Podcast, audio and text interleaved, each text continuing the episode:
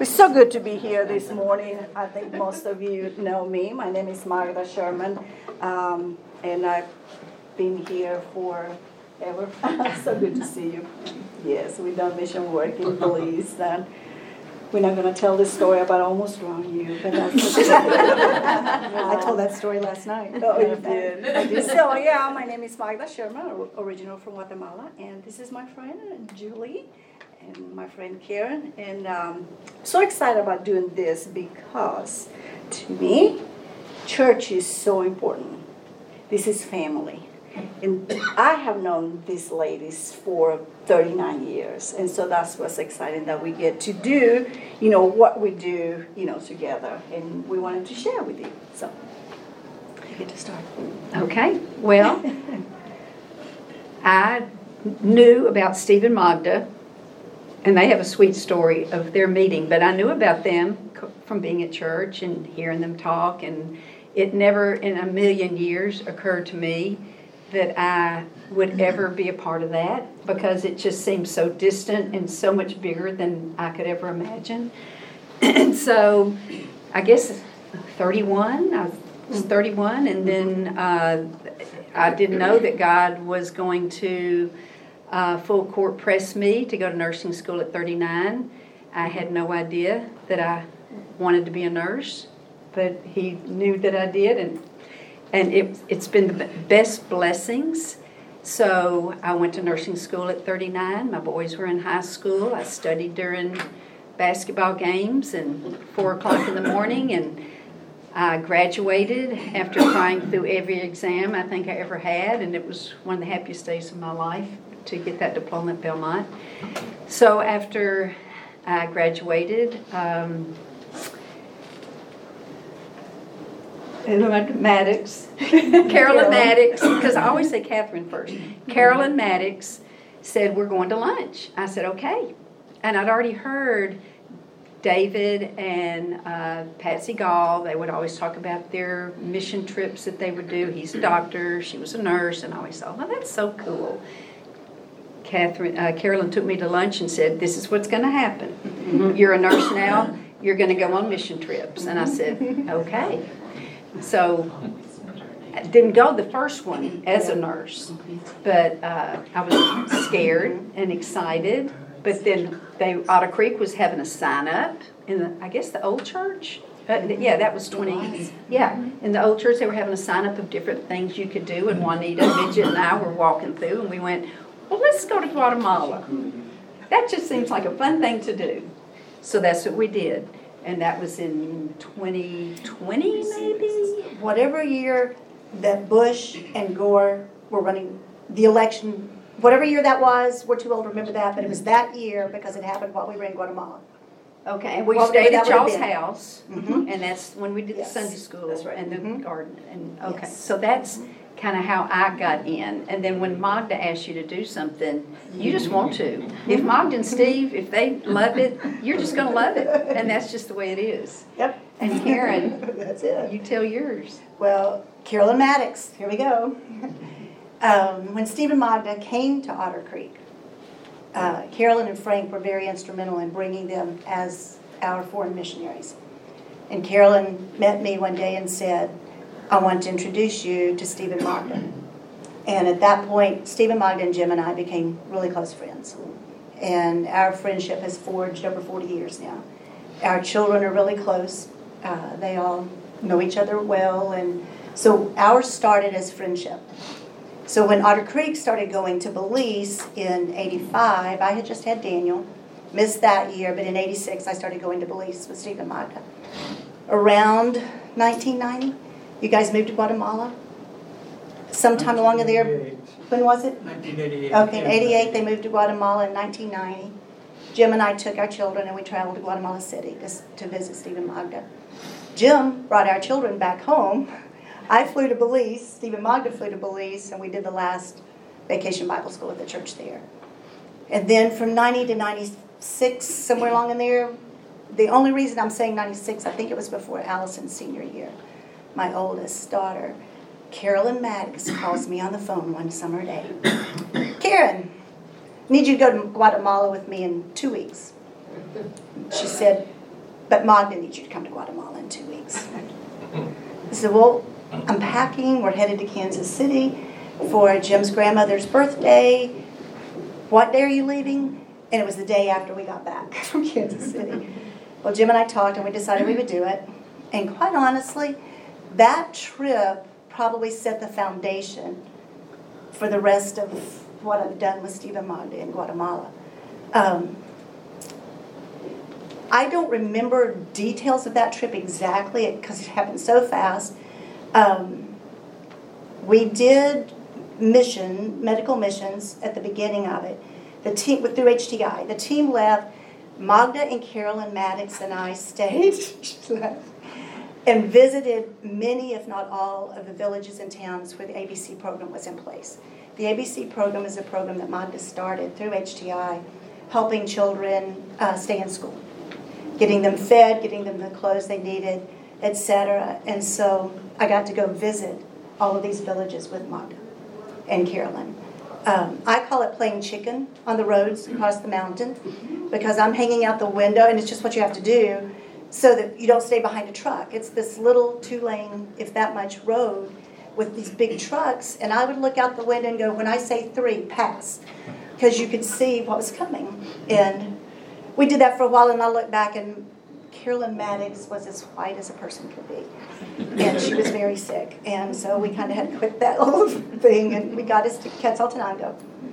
Midnight, she had meetings. At midnight, she comes, Karen, get up. So, okay.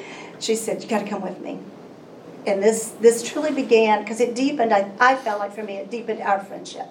She said, "I want to show you Quetzaltenango at night." That's and where I went to school, and I went to that town. You know, when I was nine years old, and that's yeah. where I went to school. So it was a special place for me. And so she told me the stories, and she told me the stories of her family. Moon's full moon. I don't know how long we walked and talked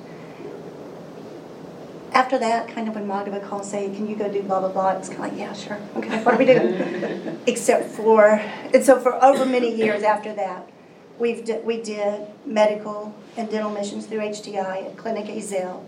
1990, when we were there, we walked the grounds that later became the property where Clinic Ezell sits.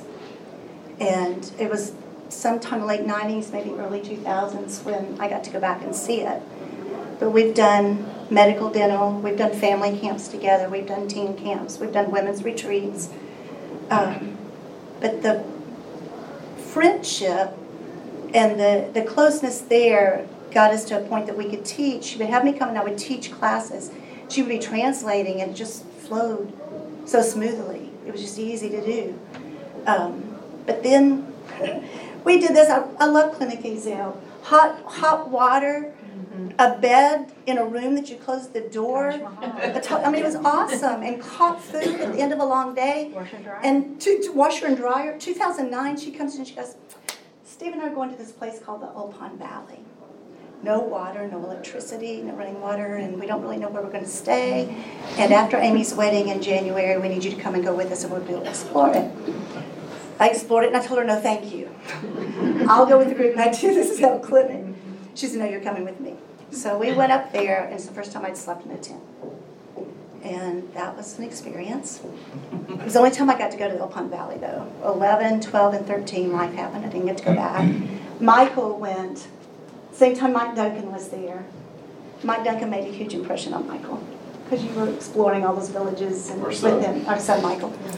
Um, she comes back in 2013, 12, 13 ago, she shows me this picture that Steve has sent her of this house. All right, this is where we're taking students in 2014. I'm going, really? She's all know about it's a house. It's okay. We're going to this house. We're taking a group of kids.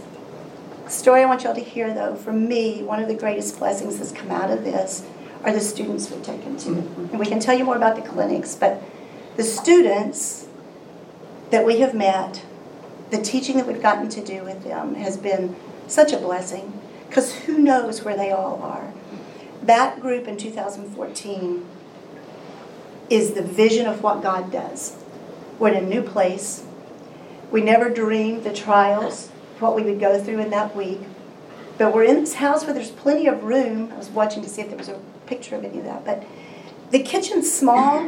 We would all gather in that kitchen and sit on each other's laps to eat. Turk Wilder was with us. He would play his guitar, and we would sing.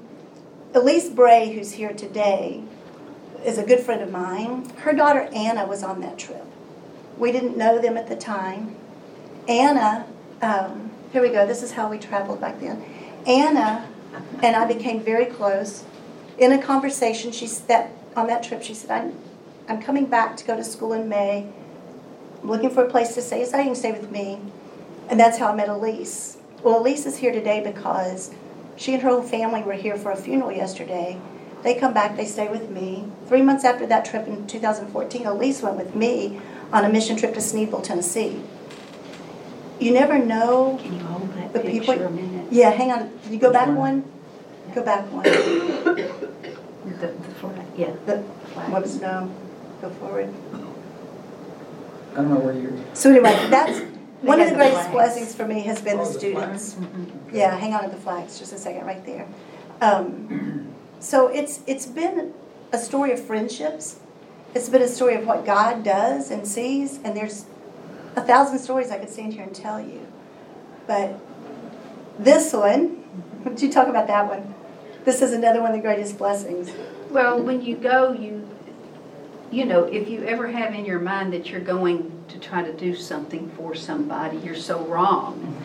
Because you are the one that reaps all the blessings. And, you know, for the ladies to, to let you know that they prayed for us to come, Mhm. what y'all started. They prayed for it. And the last time we, well, went- this year when we went, we were going down on the bus, those roads. If David Floyd had been in here, I'd say, you even let him drive. And, um, But they were cheering, there was fireworks, they were playing instruments. It was like, oh my goodness. To bring out marimbas. It was so, mo- it was the most moving thing that I'd ever experienced, them celebrating us being there.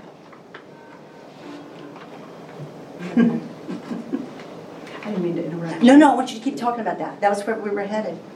Talk more about. So it's kind of, the, the pictures are kind of in an order of, of how we do things. Everything's kind of blocked together of, of the different things that happen in Guatemala. So But the this is, you know, the welcome, you know, we get there and the whole village comes out and welcome us. um, Which didn't happen when we first went up to this area. When we first went there, they met us with curiosity, Mhm. intimidation, maybe even a little bit of fear. Yeah. Um, not sure what, why we were there and what we were going to do. And so 10 years later, this is what we have when we go. The, um, the people over there, they're very religious, you know, very, uh, very different than the religion here with us. Um, but they, you know, they do believe, they do believe in one God. But they have the way to um, show their gratitudes. They do like sacrifices, like, you know, for the water projects, they will, you know, sacrifice uh, a dog or something. And they do believe that uh, everything belongs to God and that we should ask permission before we do something. Uh, not, you know, we're not the owners of this land, you know, God is, and therefore we should ask permission before we start doing something. So that's, you know, um, like I said, they're very, very religious. They, you know, they, then we, you know, we go with them, you know, as they give their things, and um, so very interesting. So the place where we go uh, now is called Las Flores, and uh, this is the school. There's one room, you know, for first grade through sixth grade.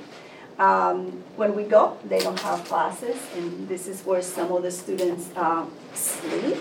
This is the kitchen. Uh, we kind of uh, set it up. We have all.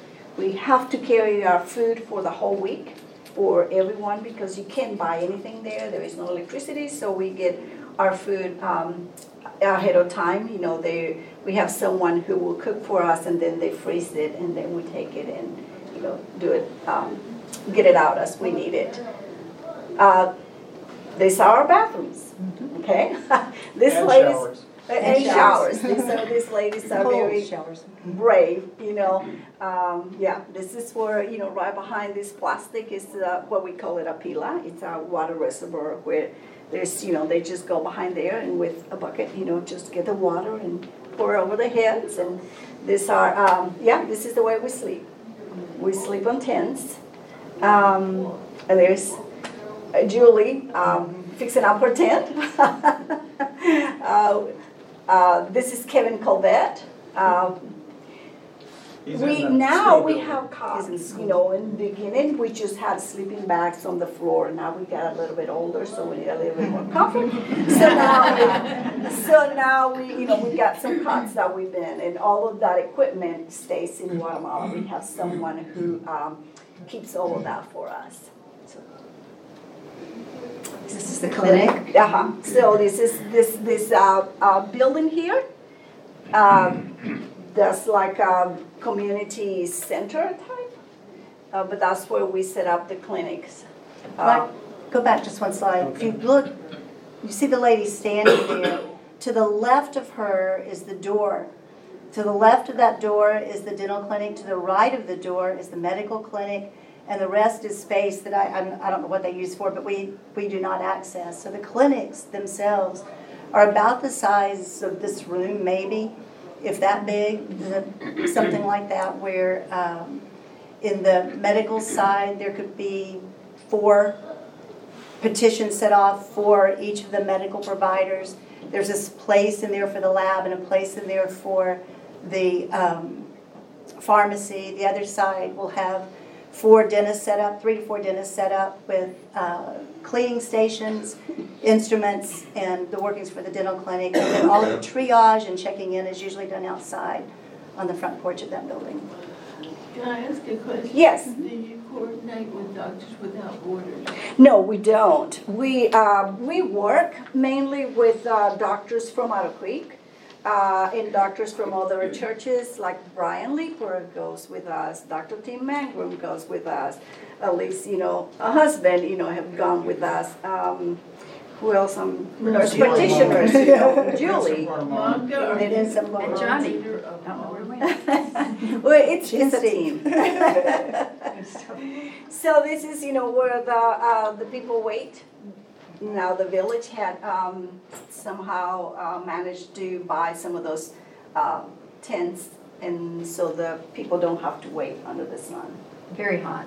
It's very That's hot. Julie, uh, in progress, she was, you know, That's me listening to, it goes from Kachee to Spanish, and it takes about three hours to find out that they have a stomach ache, and then maybe Steve would say, well, that's been forty years, what else is going on? And I'm just sitting there having no idea about the So, yeah, the place, the place where we go, they don't speak Spanish. They speak another, uh, uh, Indian uh, language, Quechua.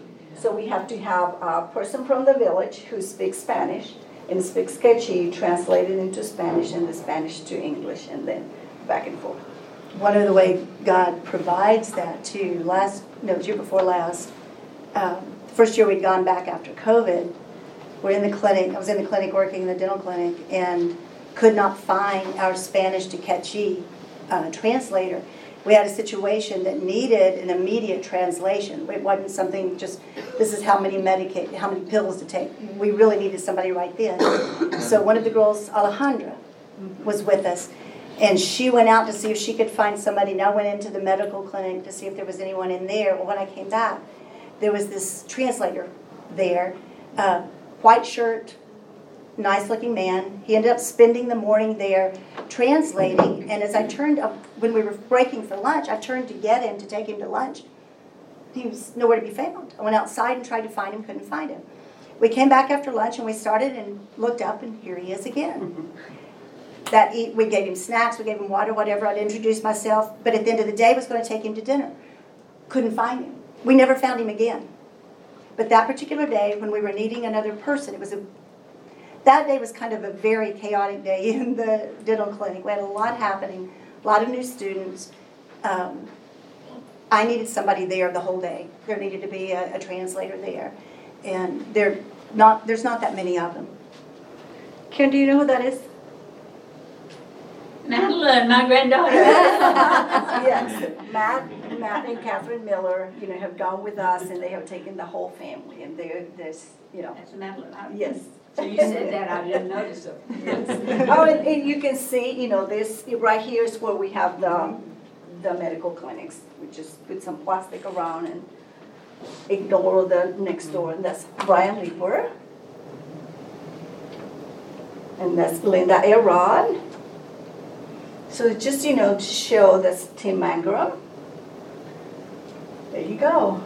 That's, you know, it's just so beautiful, it's so rewarding. Uh, and like Karen was saying, you know, we, the benefits that we get, you know, the ones that we go and serve, uh, the students that we take. And I'll tell you a quick story, not too long ago. Tim Anger's daughter um, needed some um, work, you know, in Spanish. She needed to interview someone from another country. And so she called me and said, sure. So we were, you know, talking, uh, answering the question, and she said, I gotta tell you a story. She said, I got a job at the hospital in a really, really good position. She hasn't even graduated yet. And she said that they interviewed about 100 people and they chose five. And she was excited about it, but also questioning why me. There were 100 others. So she went back and asked, you know, one of the professors that, you know, interviewed this, I, I have a question, why me? She said, your story about how you got involved in medical missions and what you did and, you know, to go and serve, that was inspiring, and that's why. So this, you know, it's kind of, you know, this, the students that go from here, you know, they get all the benefit. That's another one of the students that went with us, and she said now a nurse. She wasn't going to do anything medical there for a while. Mm-hmm. no, she didn't want to do anything with medical. You know, she was scared of blood, and now she's a nurse. But she was, she learned the dental clinic and how to run the dental clinic to the point that she could do it herself. She was one of the ones who was on that first team in 2014 that God absolutely put together mm-hmm. up there and helped me, or helped me come up with a plan for the dental clinic. And just, her name's Colin, and just had her first child. Another uh, beautiful thing about taking uh, professionals, and you know, the men are you know great, but taking women that are professionals are very, very uh, important and uh, makes a big impact because in the culture, women are just to you know do the laundry and do the cooking. You know, they if the families don't have money for school, women are not going to school, but the men will. Um, so they have like no future. But when they see this, you know, professionals, women professionals of working, it kind of inspire them. Uh, years and years ago, when we were going to Ezell clinic, uh, there was I was teaching, you know, some of the women, some of the local women about how to cook, and especially how to, you know, the hygiene around cooking, because I didn't want my doctors and my nurses to to get sick, and then not being able to, you know, see the patients. So, you know, I will train them, and I remember this, um, and I did not know this. We did not know this until about three or four years ago. But um, with this particular uh, lady, she had a nine-year-old daughter, my granddaughter's age, that will come, you know, with her. And she will help, you know, chop the, the vegetables or, you know, wash dishes or something. And, you know, through the years, and she will see these women, and she was thinking, and she thought, one day, I want to wear one of those shirts, you know, that there were the scrubs and it says Health Talents International. She was just thinking, one, one day, I want to be that nurse. And guess what? She is a doctor and she works. She's one of the doctors at the Ezell clinic and all because um, the generosity about, you know, a lot of people here, a lot of people know the uh, churches who have, you know, sponsor uh, a child through high school and through uh, college. So, yeah. Uh, I might also mention she was part of the ABC program, which was Yes. started, and there are multiple dentists and multiple doctors who went through that program that are working for Health Talents. So yeah, that's our pharmacy, and that's uh, Dr. uh, Johnny Barnes. Mr. Johnny Barnes right there. Um, it's- And and He can it's do so everything. important, you know, some, sometimes it might look like they're not doing anything, but that relationship, you know, the mentoring, the younger, you know, the college students, eh, we will never know, we will never know um, the impact on this, on their lives. Karen, that's your section? I look, see where we are. Um, That's the chemical. it- oh yeah, it's the cleaning station. Where are we? What part are we in? In the dental clinic, there's a lot of different aspects, and the, I am not a medical professional, I am a musician turned preschool teacher turned office manager. I But lo- she's an but organizer. I love to organize. Yeah. So that's, back to that trip in 2014, we had all set up, and Magda said, oh, I need you to run the dental clinic. I didn't know how to sterilize instruments. I didn't know what the dentist need, but luckily, back in 2006, 7, 8, long in there, I had met this young lady named Esther. Esther was a student at Lipscomb and was one of our team leaders. Well, that year she was back as a dentist. And she had done it, but she had worked before as a dentist in other areas in California. Not only had she seen this from a student standpoint, she had seen it from a dental standpoint. So she and I sat down that night and started coming up with what the dentist needed, how to organize it. And so 10 years later, I'm running the dental clinic. And so this is our sterilization between uh, patients. We gather the instruments, and I'll have a student there, and that student's job is to keep the cleaning, the sanitation going, so that we have clean instruments constantly for the dentist. I Um, also add, we see 60 dental patients a day and Yes. 60 medical in order that we can give them the appropriate time. So another reason why it was important to me, being an organizer, to make things run efficiently. This, um, Esther had come up with a plan uh, years before, along with some other dentists, where they had banded all of the instruments. Of course, I know none of them. I don't know scissors from a mirror. So she had um, banded, no. she had, ba- it's not a flute. She had banded all of the instruments and made a cheat sheet. Well, I took it a step farther to make it go a little faster, and she came up, she had, well, she and I together came up with an order for the instruments, cards to go with them, a way to lay them out so they stayed clean on the table during the day, so, and one student stays at that station. And as the dentist needs something, they send the assistant that they have working with them to this station.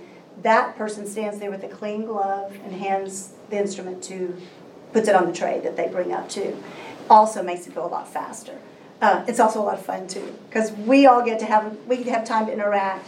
Um, we all, we get to learn instruments, we see how they're used. Um, This We is have one a- of the dentists from last year, This young girl right there, Irini. Irene, she went with us as a student. She's from um, Egypt.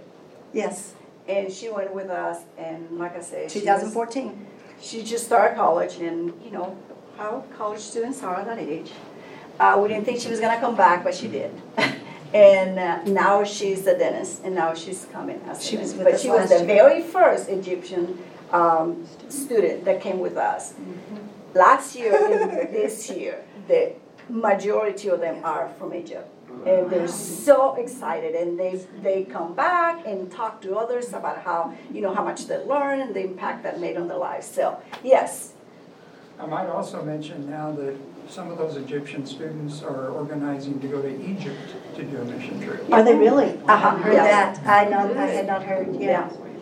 Some of the most religious students we've ever taken.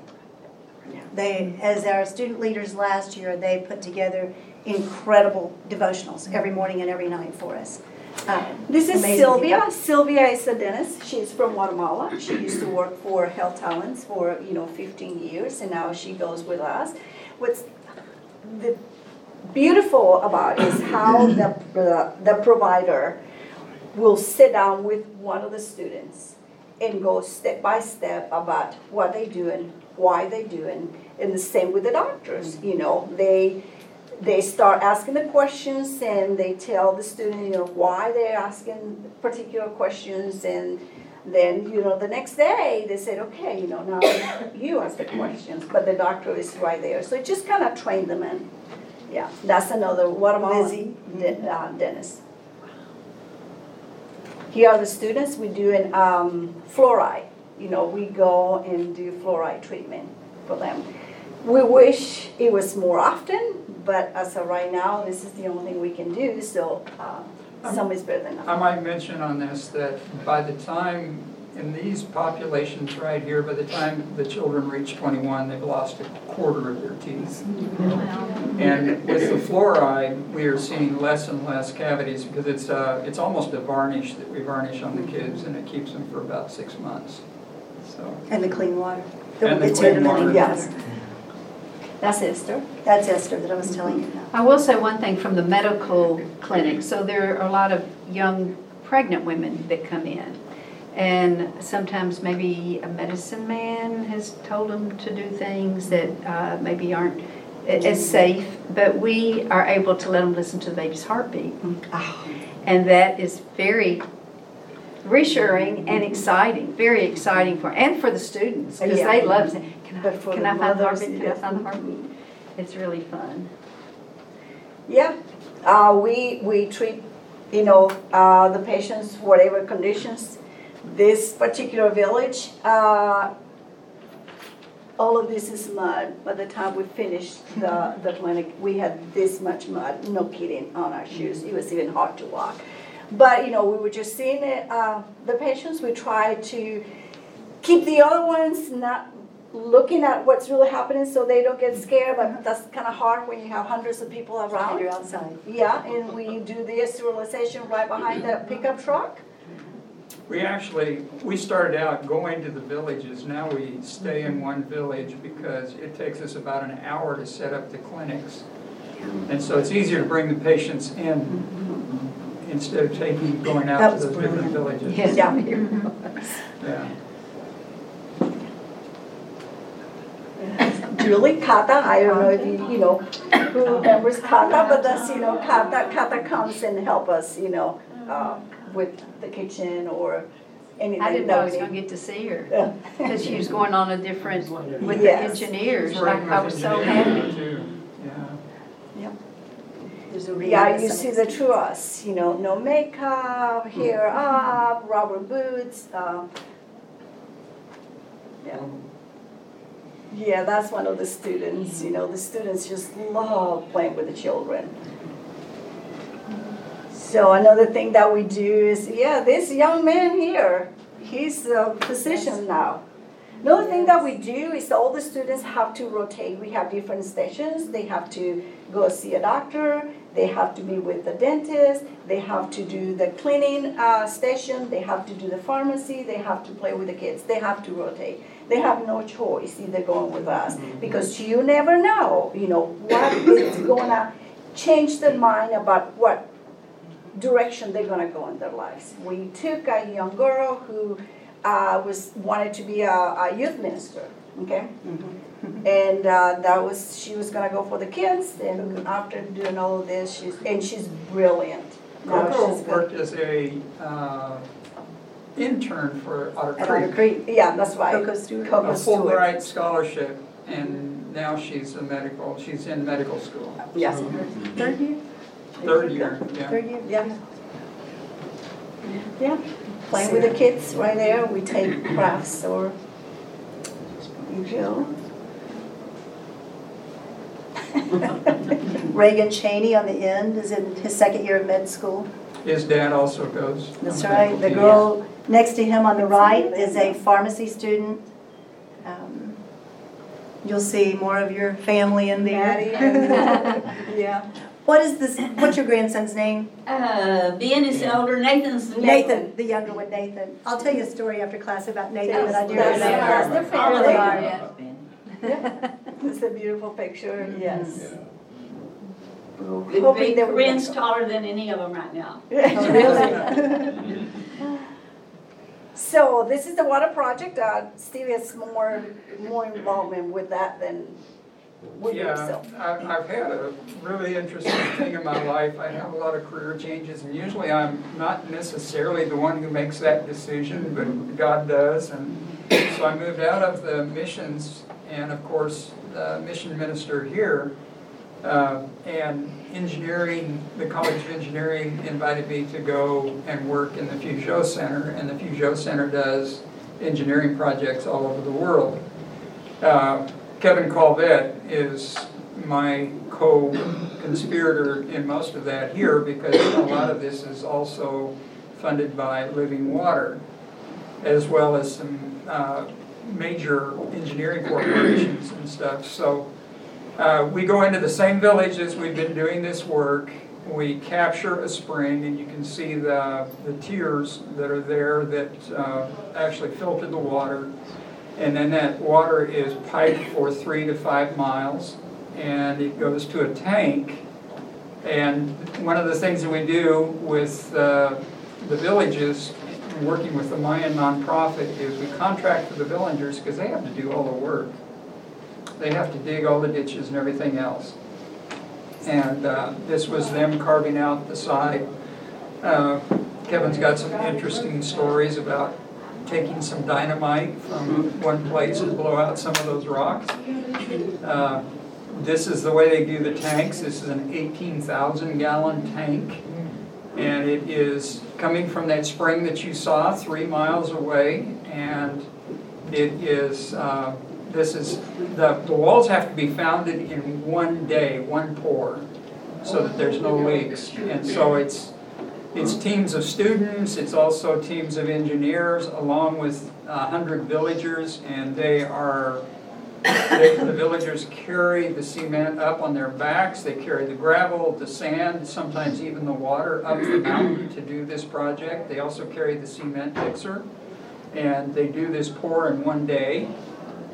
And when I retired from Otter Creek, instead of giving me a diploma, they named a water tank in my name. So this is the Sherman tank.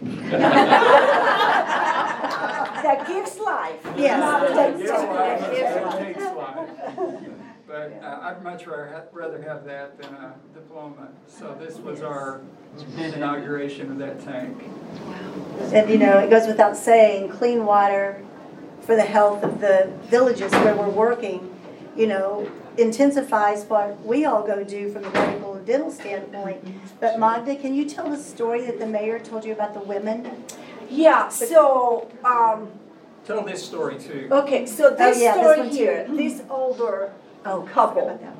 So now we bring the water and we bring the water to their house. It's not like a, a place, you know, nearby. It's, you know, they have the faucet in their house. So then we go house to house and they decorate, you know, where they have the water because they're so proud, they're so excited. And they have to open, you know, and they just, this lady, she said, I never thought that I would see this in my lifetime, that she will have water. And uh, the other story that Karen wanted us to tell is that the mayor of um, the town was saying, you have, have no idea what this has done to the women. Because not only they don't have to go to the river to get water or to wash their clothes or the dishes, they can do it at home. But before, when they were going to the river, you know, they take time, you know, advantage that they were there to take showers. So the men who will drive by, you know, on their trucks or, you know, um, on foot, they will start saying things, you know, sexual things to them. And so now they said it has given the women dignity because they have their privacy at home. Amen. And the, and the decrease of diseases that we see, it was just a miracle because it was the first time I had worked in a clinic that actually had had the water for a year. Usually it's the precursor. And the lack of disease, it, it was just a miracle. People came because they wanted to see us, not necessarily because they were ill. And that was a first And for what me. we've seen in the dental clinic in these ten years Yeah. out there is night and day. No, we haven't. So that's our last slide. That's, That's it. that's what we do, that's what we love do. doing, and, um, Amen. I want to say that when we first started going to this area ten years ago, these people have never seen a doctor or a dentist, never.